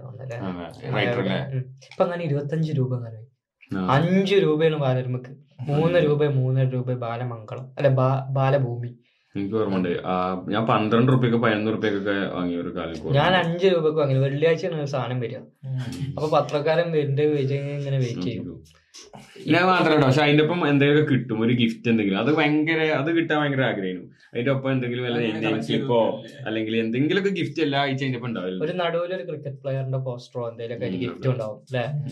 പിന്നെ അതേപോലെ തന്നെ ഇപ്പൊ ഓൺലൈനിൽ മേടിക്കുക തോന്നുന്നു ഈ കാര്യങ്ങളൊക്കെ. പക്ഷെ അതൊന്നും ഇപ്പത്തെ ജെൻസി കിഡ്സിന് ഒരു ഇൻട്രസ്റ്റിംഗ് സാധനം നമ്മളവിടെ ഈ സെക്കൻഡ് ഹാൻഡ് ബുക്കിന്റെ ഷോപ്പ് ഉണ്ടായിരുന്നു അപ്പൊ രണ്ട് ബാലർമ കൊടുത്താൽ ഒരു ബാലർമ കിട്ടും. അപ്പൊ നമ്മൾ എന്താ ചെയ്യും? നമ്മൾ വായിച്ച രണ്ട് ബാലർമ കൊടുത്തിട്ട് നമ്മൾ വായിക്കാത്ത ഒരു ബാലർമ എടുത്തു പോലും നമ്മളടുത്ത് കെട്ട് കണക്കിന് ബാലർമ ഉണ്ടാവും. അത് കൊണ്ടുപോയി കൊടുത്താണ്ട് നമ്മൾ വായിക്കാത്ത ബാലർമ ഉണ്ടാവില്ലേ? അത് അവിടെ എടുത്തു പോലും അങ്ങനെ ഓരോ പരിപാടികൾ അത് ശരി. ആ ടെക്നിക്ക് എനിക്കറിയില്ല. എന്നിട്ട് നമ്മളങ്ങനെ വായിക്കാത്ത ബാലർമ അവിടെ നിന്ന് എടുത്തു വരും എന്നിട്ട് വായിക്കും. പിന്നെ അതത്രേ ഉള്ളൂ ഇപ്പൊ ഇപ്പത്തെ കുട്ടികൾക്ക് ടാബിൽ ടാബായില്ലേ? ടാബിൽ ഇങ്ങനെ ഇരിക്കും. ഫോണിൽ ഇങ്ങനെ യൂട്യൂബ് അങ്ങനെ കണ്ടിരുന്നോളൂ. ഒന്നര വയസ്സായാലും രണ്ടു വയസ്സായാലും കുട്ടികളെ മതി. ഫോണ് ഇപ്പൊ കുട്ടികളെ ഇപ്പൊ ട്രെൻഡിങ് കാത്തു തോന്നുന്നു. കാരണം ഞാൻ ഇപ്പോ ഇന്നലെ ഉമ്മാന്റെ വീട്ടിൽ വിളിച്ചപ്പോ അമ്മാന്റെ വീട്ടിന്റെ അവിടെ കാത്തു എന്നൊക്കെ പറഞ്ഞ് പാട്ടൊക്കെ ഇട്ട് മതി. ഇവരൊക്കെ ഫുഡ് കഴിക്കാണ്. ഇവർ ഫുഡ് കഴിക്കുമ്പോൾ ഓളൊന്ന് എടുക്കണം അല്ലെങ്കിൽ എന്തെങ്കിലും ചെയ്യണല്ലോ. അപ്പൊ ഓക്കടെ കാത്തിട്ട് കൊടുത്തോടെ എടുത്തിരിക്കാണ് അതിപ്പോ എല്ലാവരും ഫുഡ് ഒക്കെ പിന്നെ പരിപാടി കഴിഞ്ഞിട്ട് പിന്നെ ഓളെ നോക്കണേ. അത് നല്ല ബിസിനസ്സാ യൂട്യൂബിൽ ഏറ്റവും കൂടുതൽ കണ്ട വീഡിയോസ് അടിച്ചു നോക്കിയിട്ടുണ്ടെങ്കിൽ കൂടുതൽ വരിക. കിഡ്സ് വീഡിയോ കാർട്ടൂൺസാ കാർട്ടൂൺ സോങ്സ് പോപ്പുലർ ആയിട്ടുള്ള പോപ്പ് സോങ്സ് ഒക്കെ ഉണ്ട്. പിന്നെ എന്നാലും ഏറ്റവും കൂടുതൽ ആൾക്കാർ കണ്ടിട്ടുള്ളത് കാർട്ടൂൺസ് ആണ്.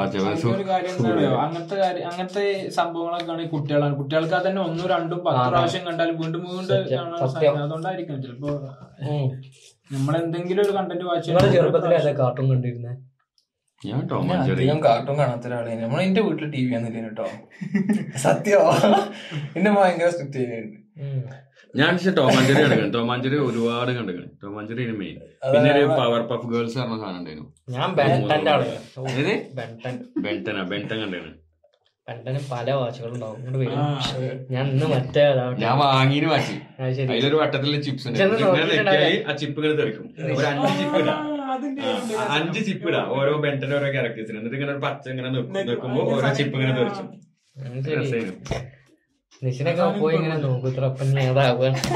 പിന്നെ വേറെ വേണ്ടെങ്കിൽ അന്ന് നമ്മളെ വേറെ സാധനമുണ്ട്. പോക്കിമാൻ പോലത്തെ ഒരു ഗെയിം ഇതുണ്ട്. അതിൽ ഈ എന്തൊരു ബ്ലേഡ് ഇല്ലേ? നമ്മളെ മറ്റേ പമ്പരം.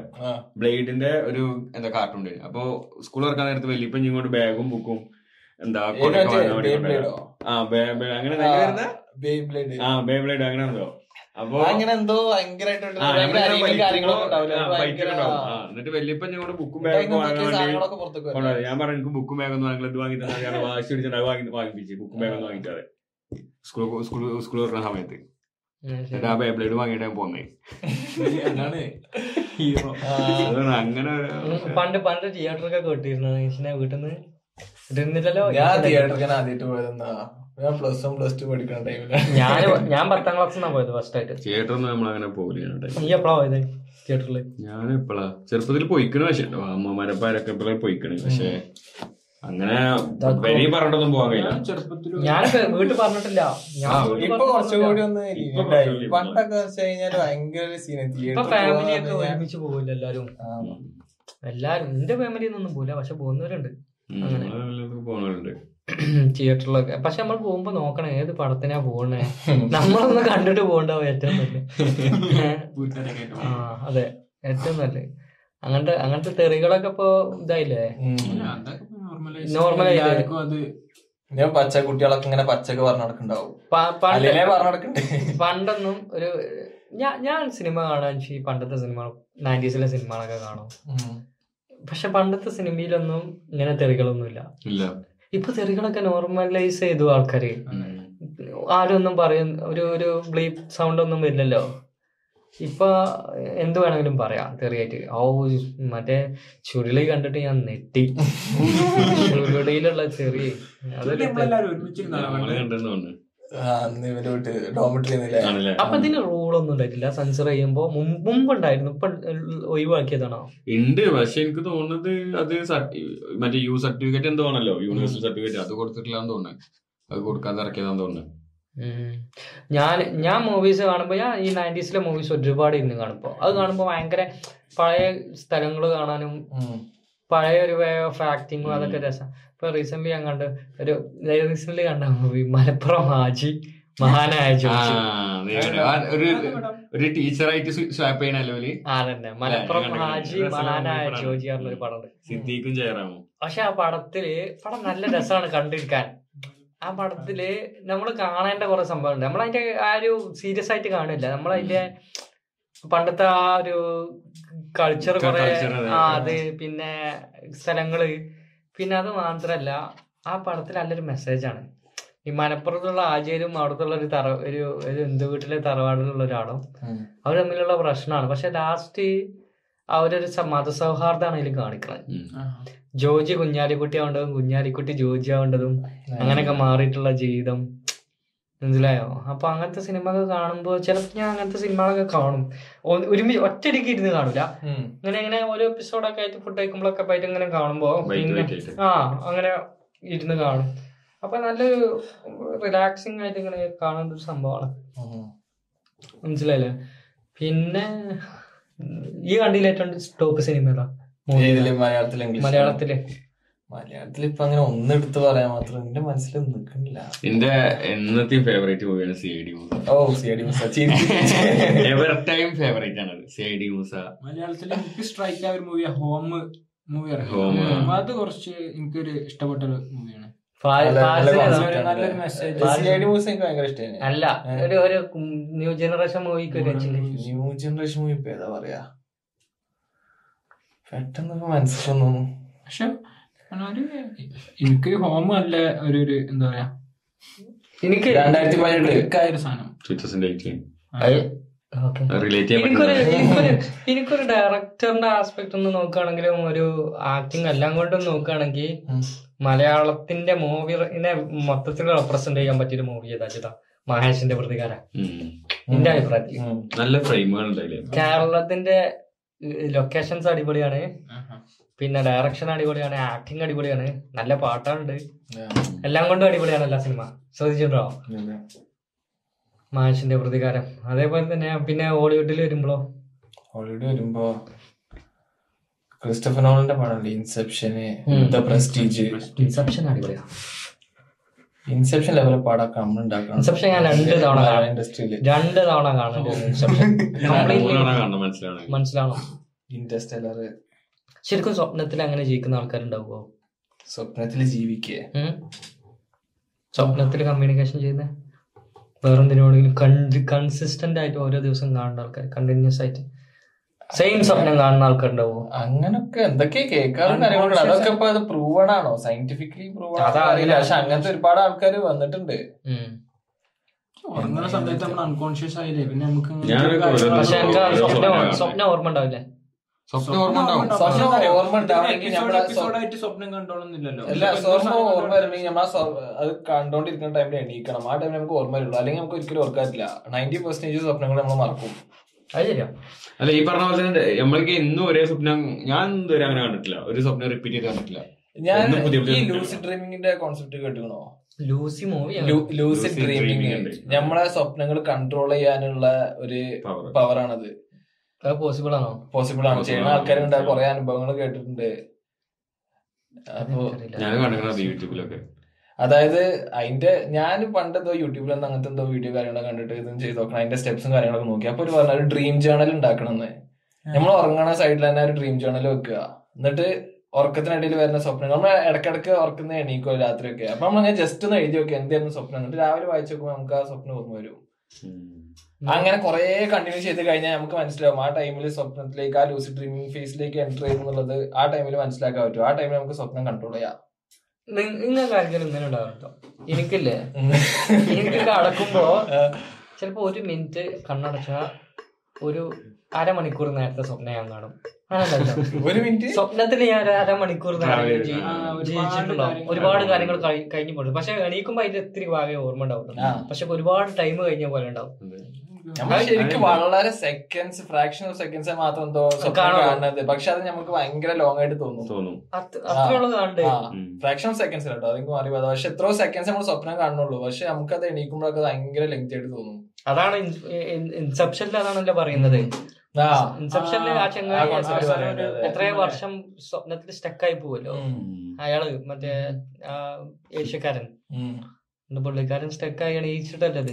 ഈ ഡ്രീംസ് കാര്യങ്ങൾ എക്സ്പ്ലോർ ചെയ്യാണെങ്കിൽ ഒരുപാട് കാര്യങ്ങളുണ്ട്. ഈ മറ്റേ ആസ്ട്രൽ പ്രൊജക്ഷൻ ഒക്കെ കിട്ടുന്നുണ്ടോ ആസ്ട്രൽ പ്രൊജക്ഷൻ ആണ് ഞാൻ ലൂസി ഡ്രീമിനെ കുറിച്ച് പറഞ്ഞപ്പോ ആദ്യം രണ്ടും വേറെയാണ്. പക്ഷെ തിരുവനന്തപുരത്ത് ഒരാളെ കൊന്നില്ലേ? ആ മറ്റേ പടം ബേസിൽ ഉണ്ടാക്കിയതല്ലേ? ഒരു ഈ നല്ല രസമായിരുന്നു ആ പടം. അടിപൊളി പടം? എനിക്ക് ഓർമ്മയില്ല പടം. പക്ഷെ നിങ്ങൾ ആ ടൈമിൽ തിരുവനന്തപുരത്തുണ്ടോ? ഇല്ല ഒന്നും ഇല്ല. അതൊരു ട്രൂ സ്റ്റോറിയാണ് latest ഇറങ്ങിയ മൂവിയാ ലേറ്റസ്റ്റ് ഒന്നല്ല കുറച്ച് വർഷമായില്ല? അഞ്ചാറ് വർഷമായില്ലേ? കൊറേ പക്ഷെ അതിൽ ഇവനൊക്കെ ഉണ്ട്. ശ്രീനാഥ് ബാസിയൊക്കെ ഉണ്ട്. പിന്നെ അതിൽ അതിൽ കുറെ ബാക്ക്ഗ്രൗണ്ട് മ്യൂസിക് ഒക്കെ നല്ല ഫേമസ് ആയിരുന്നു. മറ്റേ ഇൻഫ്ലുവൻസ് ഒക്കെ ഉണ്ട്. അതിൽ അഞ്ചാം പാതിരാണോ അഞ്ചാം പാതിര- തന്നെ അഞ്ചാം പാതിര അഞ്ചാം പാതിര അതിൽ പിന്നെ എന്താ പറയാ അതിലുണ്ടല്ലോ ശരിക്കും ലൂസി ഡ്രീമിനെ. എന്നിട്ടാണ് പിന്നെ ഡ്രീം നീച്ചു പോകുന്നത് അതൊന്നും കാണിക്ക അതല്ലല്ലോ ഒരു പറയണത്. ഒരു സൈക്കോ അത് ഈ ആസ്ട്രൽ പ്രൊജക്ഷൻ എന്താ എക്സ്പ്ലോർ ചെയ്യാൻ വേണ്ടിയിട്ട് ഈ ഈ ആസ്ട്രൽ ഇവർ പറഞ്ഞത് അനുസരിച്ച് ആസ്ട്രൽ ബോഡിയും നമ്മുടെ ഈ ഫിസിക്കൽ ബോഡിയും രണ്ടും രണ്ടാണ്. ഈ ആസ്ട്രൽ ബോഡി നമ്മുടെ ശരീരത്തിൽ നിന്ന് പുറത്തേക്ക് എത്തുമ്പോ അത് പിന്നെ എന്താ പറയാ കൺട്രോൾ ചെയ്യാൻ പറ്റും. പല സ്ഥലത്തേക്ക് എത്താനും കാര്യങ്ങൾക്കൊക്കെ. ആ ആസ്ട്രൽ ബോഡി വെച്ചിട്ട് ട്രാവൽ ചെയ്യാൻ പറ്റും. അങ്ങനത്തെ എന്തൊക്കെ കോൺസെപ്റ്റ് ആണ് ഇവർ പറയുന്നത് അത് പക്ഷെ അതും സയന്റിഫിക്കലി പ്രൂവൺ അല്ല കേട്ടോ പക്ഷെ നമ്മളൊക്കെ ഒരു സിംഗിൾ മൈൻഡ് വെച്ചിട്ട് നമ്മുടെ ബോഡി അവിടെ കിടക്കും. ആ ആസ്ട്രൽ ബോഡി പുറത്തേക്ക് എത്തിക്കഴിഞ്ഞാൽ നമുക്ക് എല്ലാ കാര്യങ്ങളും എക്സ്പീരിയൻസ് ആയിട്ടും പുറത്ത് നടക്കണം അത്രയും സ്പീഡിൽ ട്രാവൽ ചെയ്യാൻ പറ്റും. പല നാട്ടിലും കാര്യങ്ങളൊക്കെ പോകാൻ പറ്റും. ആസ്ട്രൽ ബോഡി വെച്ചിട്ട്. പക്ഷെ നമുക്ക് ആ കാര്യങ്ങളൊക്കെ ഫീൽ ചെയ്യണതിന് ഒരു ലിമിറ്റ് ഉണ്ടാവില്ല. എന്ന് വെച്ചാൽ ഒരു മൈൻഡ് സെറ്റപ്പ് അല്ലേ? അല്ല അതാ പറഞ്ഞു ഇത് സയന്റിഫിക്കലി പ്രൂവ് ആണെന്നല്ല. ഈ ഡോക്ടർ സ്ട്രേഞ്ചിന്റെ കോൺസെപ്റ്റിൽ പറയണ്ടല്ലോ? ആസ്ട്രൽ ബോഡിന്റെ അതിലൊരാൾ അടിക്കുമ്പോൾ ഒരു വെള്ളസാധനം പോലില്ല അതാണ് ആസ്ട്രൽ ബോഡി അല്ല അതേമാതിരി ഒരു സാധനം ഈ പകൽ നേരത്ത് മയക്കത്തിലും സംഭവിക്കണം. ഓന്റെ ബോഡിക്ക് വേറെ ആസ്ട്രൽ ബോഡി എന്തോ കയറിയിട്ടാണ് അതിൽ അങ്ങനെ സംഭവിക്കുന്നത് ജിന്നോ അതാണ് പ്രാക്ടീസ് ചെയ്യുന്ന ആൾക്കാർ ഈ അവരൊക്കെ ആസ്ട്രൽ പ്രൊജക്ഷൻ എനിക്ക് തോന്നുന്നത് ഇതൊക്കെ ഒരുപാട് റിലേറ്റഡ് ആയിട്ടുള്ള ജിന്നായിട്ട് റിലേറ്റഡ് ആയിട്ടാണ് നിങ്ങൾ പറയുന്നത്. ജിന്ന് കേറി ആൾക്കാരെ കണ്ടിട്ടുണ്ടെങ്കിൽ അല്ല ഓടും നമ്മൾ. സത്യത്തിൽ പേടിക്കും. നിങ്ങളില്ലല്ലോ. സ്വന്തമായിട്ട് വീട്ടിൽ വന്നോക്കണം അപ്പൊ അറിയാം അതെന്താ അറിയോ? അല്ല എനിക്ക് എന്റെ വീട്ടിൽ വന്നല്ല എനിക്ക് വേണ്ടപ്പെട്ട ഒരാളോ ഫൈസൽ എന്താ അറിയോ? വേണ്ടപ്പെട്ട ഒരാളെ വീട്ടിൽ ഡിസോർഡേഴ്സ് ഉണ്ടല്ലോ. ഈ ജിന്ന് കറിയതാണ് ജിൻ പൊസിഷൻ ആണെന്നൊക്കെ പറഞ്ഞിട്ട് ഇങ്ങനെ പറഞ്ഞെടുക്കുന്ന ആൾക്കാരുണ്ട്. യക്ഷിബാധ ജിന്നിബാധ അതൊക്കെ ഒരു മെന്റൽ കുതിരോട്ടത്തൊക്കെ പോയി കഴിഞ്ഞാൽ കൊറേ ആൾക്കാരുണ്ട് അതൊന്നും ഞാനും ഇതേപോലെ പറഞ്ഞു നടന്ന ഞാനും ഇതേപോലെയൊക്കെ പറഞ്ഞു നടന്ന ആളാ. ഈ ആൾ പറയാണ് പിന്നെ ഞമ്മക്ക് അറിയാത്ത കാര്യങ്ങൾ വേറെ ആൾക്കാരെ കുറിച്ചിട്ട് ഞമ്മക്ക് അറിയുന്ന കാര്യങ്ങൾ അവർക്ക് അറിയാത്ത കാര്യങ്ങൾ അവർ പറഞ്ഞുതരാണ് ഞാൻ അറിയണ ഒരാൾ എന്റെ കുടുംബത്തിലുള്ള ഒരാൾ. എന്റെ കുടുംബത്തിൽ എനിക്ക് അത്രയും മാണ്ടപ്പെട്ട ഒരാൾക്ക് ജിന്ന് ബാധിച്ചിട്ടുണ്ട്.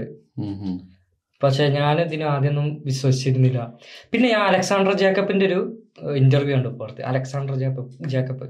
കേരളത്തിൽ അറിയപ്പെടുന്ന പോലീസ് ഉദ്യോഗസ്ഥനാണ് ഏഹ് പുള്ളിക്കാരൻ പറഞ്ഞു ജിന്നു കേസ് സോൾവ് ചെയ്തെന്നൊക്കെ. ജിന്നല്ല മരിച്ച ഒരാൾ പക്ഷെ എനിക്ക് അതിലൊന്നും വിശ്വാസം ഉണ്ടായിരുന്നില്ല. പുള്ളിക്കാരൻ ഉണ്ടായിരുന്നില്ല. പുള്ളിക്കാരൻ ഒരു വട്ടം ഒരു ഏതോ ഒരു പിന്നെ ഹിന്ദു ഫാമിലിയിൽ ഒരാളെടുത്ത് പോയിട്ട് ഇങ്ങനെയൊക്കെ ചെയ്യുന്ന ഒരാളെടുത്ത് ഇങ്ങനത്തെ ക്രിയകളും കാര്യങ്ങളൊക്കെ ചെയ്യുന്ന ഒരാളെടുത്ത് പോയിട്ട് എനിക്ക് ആത്മാവിനെ കാണണം എന്ന് പറഞ്ഞത്ര അങ്ങനെ പുള്ളിക്കാരനെ ഇങ്ങനെ കൊണ്ടുപോയിട്ട് ഒരു തിളങ്ങനെ സാധനം കാണിച്ചിട്ട് സത്യം ഇത് പറയുന്ന ആളാരാ നിങ്ങൾ ശ്രദ്ധിക്കണം. ഇനി അതല്ല. പിന്നെ അത് മാറിയിട്ട് പിന്നെ ഇപ്പൊ അടുത്ത് എന്റെ എന്റെ ഒരു കുടുംബത്തിൽ വരുന്ന സംഭവം എന്താ വെച്ചിട്ടുണ്ടെങ്കിൽ ഒരു നോർമൽ ആയിക്കണ ഒരു ആൾ ആളെ ശരീരത്തിൽ ഇത് കയറിയാണ് പിന്നെ പറയുന്ന ഞാൻ പറഞ്ഞത് അതെന്താ ഇപ്പൊ പറയാ, എങ്ങനെ അത് മനസ്സിലാണ് ഇത് ജിന്നാണോ അതോ വേറെ ഇത് നിങ്ങൾ ഇന്റർപ്രറ്റ് ചെയ്യുമ്പോ ചില ആൾക്കാര് ജിന്നാന്ന് പറയും. ഇനിയിപ്പോ വേറെ രീതിക്ക് മെഡിക്കൽ ആയിട്ട് ഡയഗ്നോസ് ചെയ്ത് കഴിഞ്ഞാൽ ഈ മൾട്ടിപ്പിൾ പേഴ്സണാലിറ്റി ഡിസോർഡർ പറഞ്ഞിട്ടുണ്ട് ബൈപ്പോളർ ഉണ്ട് സ്കിസോഫ്രീനിയ അങ്ങനത്തെ ഒരുപാട് മെന്റൽ കണ്ടീഷൻസ് ഉണ്ട്. ഞാൻ മൾട്ടിപ്പിൾ പേഴ്സണാലിറ്റീസ് ഡിസോർഡർ നമുക്ക് ഇയാളാണെന്ന് തോന്നൂല. അമ്മാര് വേറെ ആളെ രീതിക്ക് വേറെ കാര്യങ്ങളൊക്കെ സംസാരിക്കുക. വേറെ ഭാഷയിലൊക്കെ സംസാരിക്കും. ചില ആൾക്കാർ ജിന്ന് ബാധിച്ചാൽ ചില അതെങ്ങനെ ഇയാൾ പഠിക്കാത്തൊരു സംഭവം എങ്ങനെ ഇയാൾക്ക് പറയാൻ സബ് കോൺഷ്യസ് ഉണ്ടെങ്കിൽ ആൾക്കത് പറയാൻ പറ്റും. ചിലപ്പോ നമുക്ക് അത് അത് എത്ര ടൈം പറയാൻ പറ്റും? വേറെ ലാംഗ്വേജ് എങ്ങനെ എത്ര എത്ര പെട്ടെന്ന് എത്ര എത്ര ടൈം അയാൾക്ക് പറയാൻ സാധിക്കും? അതിപ്പോ എത്ര ആയി കഴിഞ്ഞാലും അങ്ങനത്തെ ഇൻസ്റ്റൻസസ് ഉണ്ടായിട്ടുണ്ടെന്ന് പറയാ. ഞാൻ വിശ്വസിക്കുന്നില്ല ഒന്നെങ്കിൽ ആൾക്കാർ അറിഞ്ഞിട്ടുണ്ടാവും ആൾറെഡി അങ്ങനെ പറയുന്നത് അതല്ല നമ്മുടെ സബ് കോൺഷ്യസ് മൈൻഡിലുള്ള ഇപ്പൊ സപ്പോസ് അങ്ങനെ കേറി പറ്റിയിട്ടുണ്ട്. ചിലപ്പോ അതേ ഭാഷ ഫുള്ള് ഗ്രാമർ തെറ്റാതൊന്നും ആവില്ല പറയണത്. പക്ഷെ ആൾ കേട്ടത് ആളുടെ മൈൻഡിൽ ഉണ്ടായിട്ട് അത് ചിലപ്പോ ഇങ്ങനെ റിപ്പീറ്റ് ചെയ്ത് പറയായിരിക്കും. അത് ഞാൻ അങ്ങനെ വിശ്വസിക്കുന്നു ഒരാൾക്ക്. ഇപ്പൊ നമ്മളെ മെമ്മറി പവർ ഇല്ലാത്തതുകൊണ്ടാണ് നമുക്ക് ഈ ഒരു പടം കണ്ട അതിന്റെ കഥ ഓർമ്മ വരാത്തത്. വേറെ ലാംഗ്വേജ് നമുക്ക് ഒരു വട്ടം കണ്ടാൽ മനസ്സിലാവും. പക്ഷെ നമ്മളെ അതിന്റെ ഒരു ഇമേജ് നമ്മളെ ബ്രെയിനിൽ. പകർന്നിട്ടുണ്ട്. അപ്പൊ ഇങ്ങനത്തെ എന്തെങ്കിലും ഡിസോർഡർ വരിക എന്ന് പറയുമ്പോ ബ്രെയിൻ പവർ കൂടുന്നുണ്ടാവും. അപ്പൊ അത് റീകോൾ ചെയ്യാൻ പറ്റുണ്ടാവും അപ്പൊ അതുകൊണ്ട് നമ്മൾ കണ്ട പടത്തിലെ ഡയലോഗോ അല്ലെങ്കിൽ ഈ പറഞ്ഞ പോലെ തന്നെ വേറെ എവിടെയെങ്കിലും വായിച്ച അറിവുകളോ നമ്മളെ ചൈൽഡ്ഹുഡ് മെമ്മറീസ് വരെ നമ്മളെ സബ് കോൺഷ്യസ്. മൈൻഡിൽ നിൽക്കണം. നമുക്കിപ്പോ എത്ര ഓർത്തതായാലും ആ ചൈൽഡ്ഹുഡ് മെമ്മറീസ് കിട്ടൂല. പക്ഷെ സബ് കോൺഷ്യസ് മൈൻഡിൽ അത്. അത് ഹിപ്നോട്ടൈസ് ചെയ്ത് കഴിഞ്ഞാൽ ചിലപ്പോൾ കിട്ടും. ഒരു ഒരു എക്സ്പേർട്ട് സൈക്കോളജിസ്റ്റ് വന്ന് ഹിപ്നോട്ടൈസ് ചെയ്ത് കഴിഞ്ഞാൽ ചൈൽഡ്ഹുഡിൽ നടന്ന കാര്യങ്ങളൊക്കെ പഠിപ്പിക്കാൻ പറ്റും. നമ്മൾ മരിച്ചല്ലേ? നമ്മൾ ലാസ്റ്റ് ഒരു ഒരു ഫിഫ്റ്റീൻ സെക്കൻഡ്സ് ആണോ അതോ തന്നെ ടെൻ മിനിറ്റ്സ് അങ്ങനെ ഒരു ഒരു ടൈമിൽ നമ്മളെ ചെറുപ്പം മുതൽ. ഈ ടൈം വരെയുള്ള. കാര്യങ്ങൾ. പക്ഷെ അതാരും അല്ല ഒരുപാട് ആൾക്കാർ പറഞ്ഞു ഈ നിങ്ങൾ ഈ അലക്സാണ്ടർ ജാക്കബിന്റെ ഈ സഫാരി ടി വിയിൽ ഇന്റർവ്യൂ ഒരുപാട് സീ എപ്പിസോഡ്സ് ഉണ്ട്. അതൊന്നും ഇരുന്ന് കാണേണ്ട ഒന്നാണ് ഉം. പുള്ളിക്കാരുടെ സംഭവം. നല്ല രസമുള്ള പുള്ളിക്കാരൻ ശരിക്കും പറയുന്നുണ്ട് ഓരോ റിലീജിയനെ പറ്റിയിട്ടും ഓരോ ഇതൊക്കെ പറ്റിയിട്ടും. പുള്ളിക്കാരൻ ഒരു ക്രിസ്ത്യനാണ്. പുള്ളിക്കാരന്റെ ഓരോ എക്സ്പീരിയൻസിൽ പറയുന്ന കാര്യങ്ങളുണ്ട്. ഇല്ല. അപ്പോൾ പുള്ളിക്കാരൻ നമുക്കൊന്നും പാടി മോട്ടിവേഷണൽ ആവണ ഇൻസ്പിറേഷണൽ ആവുന്ന കാര്യങ്ങളാണ് പുള്ളിക്കാരൻ പറയുന്നത്. അതൊന്നും കേൾക്കേണ്ട തന്നെയാണ്. മനസ്സിലായില്ലേ? അപ്പോ അങ്ങനെയാണ് കാര്യങ്ങൾ. അപ്പൊ ഇന്നത്തേക്കുള്ളത്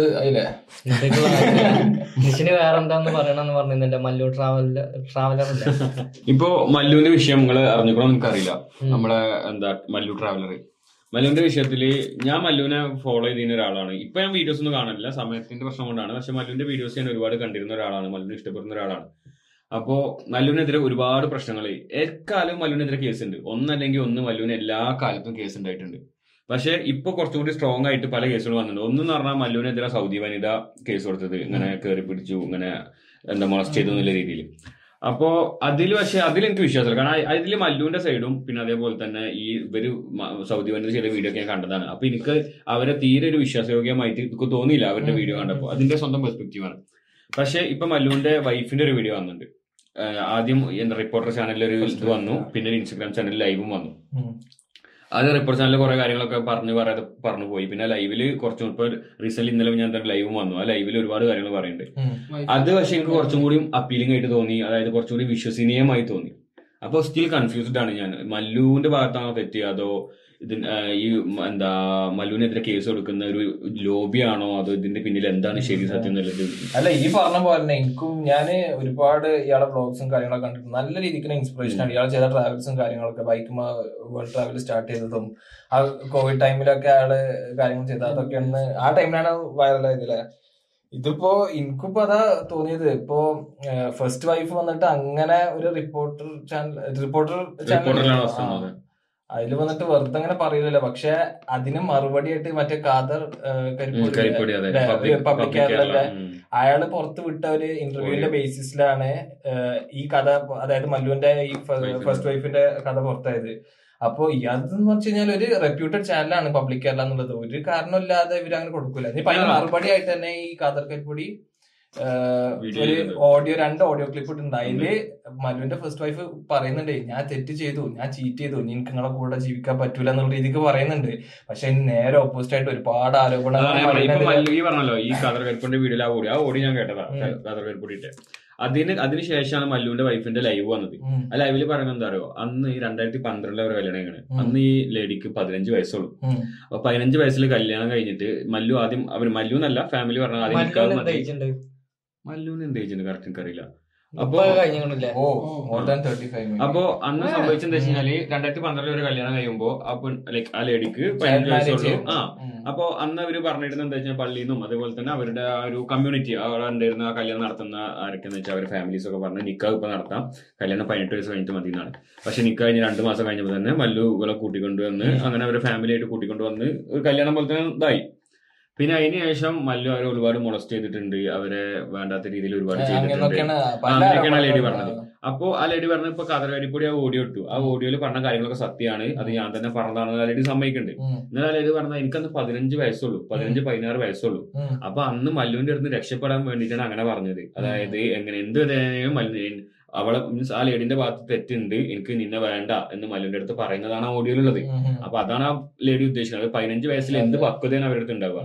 അപ്പോ മല്ലു ഇങ്ങനെ മൊളസ്റ്റ് ചെയ്തപ്പോ വേറൊരു റിലേഷനിലേക്ക് റിലേഷനിൽ പോയി അങ്ങനെ ഒന്നും പറയുന്നില്ല. പക്ഷെ ഞാൻ പറയാം മല്ലു പറയുന്നുണ്ട്. അതായത് മല്ലു അങ്ങനെ ഒരു എന്താ മല്ലുവിനെ മല്ലു അങ്ങനെ മൊളസ്റ്റ് ചെയ്ത സമയത്ത് ഈ പ്രായത്തിൽ വേറൊരു എന്താ വേറെ മല്ലുവിനെ രക്ഷപ്പെടാൻ വേണ്ടി ചെയ്തതായിരിക്കാം എന്നാണ് ഞാൻ അതായത് ഈ ലേഡിയുടെ ഒരുപാട്. കാര്യങ്ങൾ എനിക്ക് അപ്പീലിംഗ് ആയിട്ട് തോന്നി. നമുക്കിപ്പോ ഇതിൽ ആരും സപ്പോർട്ട് ചെയ്യാൻ പറ്റില്ല. കാരണം? നമുക്കിപ്പോ കറക്റ്റ് സിസ്റ്റം കോടതിന്ന് കോടതിയിൽ നിന്ന് വിധി വരട്ടെ. അവർ തീരുമാനിക്കട്ടെ. പോലീസും കോടതിയൊക്കെ ഉണ്ടല്ലോ. നമുക്കിപ്പോ നമുക്കിപ്പോ ജസ്റ്റ് ഇതൊരു കണ്ടന്റ് ആണ്. പക്ഷെ ഇവരുടെ ഒരു. ലൈഫാണല്ലോ കാരണം ആ ഓഡിയോ കാര്യങ്ങളൊക്കെ പുറത്തേക്ക് വിട്ട് നമ്മളൊക്കെ കേൾക്കേണ്ടി വരുന്ന അവസ്ഥ വെച്ച് കഴിഞ്ഞാൽ അത്രക്കും അവരുടെ ഒരു അവസ്ഥയാണ് അത്. ഒന്ന് ആലോചിച്ച് നോക്കുക അവരുടെ പേഴ്സണൽ കാര്യങ്ങളൊക്കെ.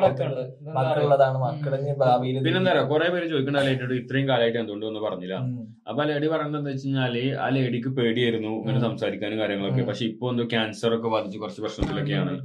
അപ്പോ ഇനിയിപ്പോ എന്തായാലും റീസെന്റ് മരിക്കുന്നൊക്കെയാണ് ആ ലേഡി അതിൽ പറയുന്നത്. അതായത് ഞാൻ എന്തായാലും കുറച്ചു കാലം കൂടി ഉണ്ടാവുള്ളൂ മരിക്കും. അപ്പൊ ഇനിയെങ്കിലും ഇത് പറയണം. പിന്നെ പറയുന്നത് എന്താ വെച്ചാൽ മല്ലു ആ ലേഡിക്ക് അറിയാം. വേറെ മല്ലൊരു ചൈൽഡിന് എന്തോ അബ്യൂസ് ചെയ്ത case child case child abuse ഒക്കെ. അങ്ങനെ എനിക്ക് അറിയില്ല. അങ്ങനെയാണ് പറഞ്ഞത്. പറഞ്ഞത്. അപ്പൊ അതിനി പുറത്തു വരും. അതിനി പുറത്തു വരും. അത് നിങ്ങൾ കാണും എന്നൊക്കെയാണ് ആ ലൈവിൽ ആ ലേഡി പറയുന്നത്. അപ്പൊ അത് പിന്നെ വേറെ ഒരാളൊന്നുകൂടെ ഉയർന്നു വരുമ്പോൾ പല ആളുകളും പല കാര്യങ്ങൾ അറിയാതെ നമുക്ക് മല്ലുവിനെയും കുറ്റപ്പെടുത്താൻ പറ്റില്ല ഈ സ്ത്രീനെയും കുറ്റ- കുറ്റപ്പെടുത്താൻ പറ്റില്ല. അപ്പൊ ഇവർ ഇതെന്താ വെച്ചാൽ. അല്ല അതാണ് ഞാൻ പറയാം അതാണ് ഞാൻ സ്റ്റാർട്ടിങ് പറഞ്ഞത്. എല്ലാ കാലവും മല്ലുവിനെതിരെ കേസ് ഉണ്ടായിട്ടുണ്ട്. എല്ലാ കാലവും ഏതെങ്കിലും ഒരു കേസിൽ മല്ലു ഇങ്ങനെ കുടുങ്ങിയിട്ടുണ്ട്. അപ്പൊ മല്ലുവിന്റെ പ്രശ്നങ്ങൾ എനിക്ക് കൂടുതൽ അറിയില്ല നിശ്ചയം പറഞ്ഞതൊക്കെ അനുസരിച്ച് നീതി ആരെ ഭാഗത്താണോ അത് പുറത്തു വരട്ടെ. അപ്പോ ഇന്നത്തെ എപ്പിസോഡ് ഇനി വൈൻഡപ്പ് ചെയ്യല്ലേ? അപ്പോ അടുത്ത എപ്പിസോഡിൽ കാണാം ഇൻഷാല്ല ഞങ്ങൾക്ക് ഇതുവരെ വ്യൂസ് ഒന്നും ആയിട്ടില്ല. ആവും. സത്യമാവും ഞങ്ങൾ എന്തായാലും നമ്മൾ കൂടുതൽ എപ്പിസോഡ് കുറച്ചുകൂടി അടിപൊളി ടോപ്പിക്സും കാര്യങ്ങളൊക്കെ ആയിട്ട് വരുന്നതായിരിക്കും. ഓക്കെ അപ്പൊ എല്ലാവർക്കും ബൈ നമ്മൾ കുറച്ചുകൂടി ജ്യൂസ് കൂടുതൽ വാങ്ങണം കേട്ടോ. ജ്യൂസ്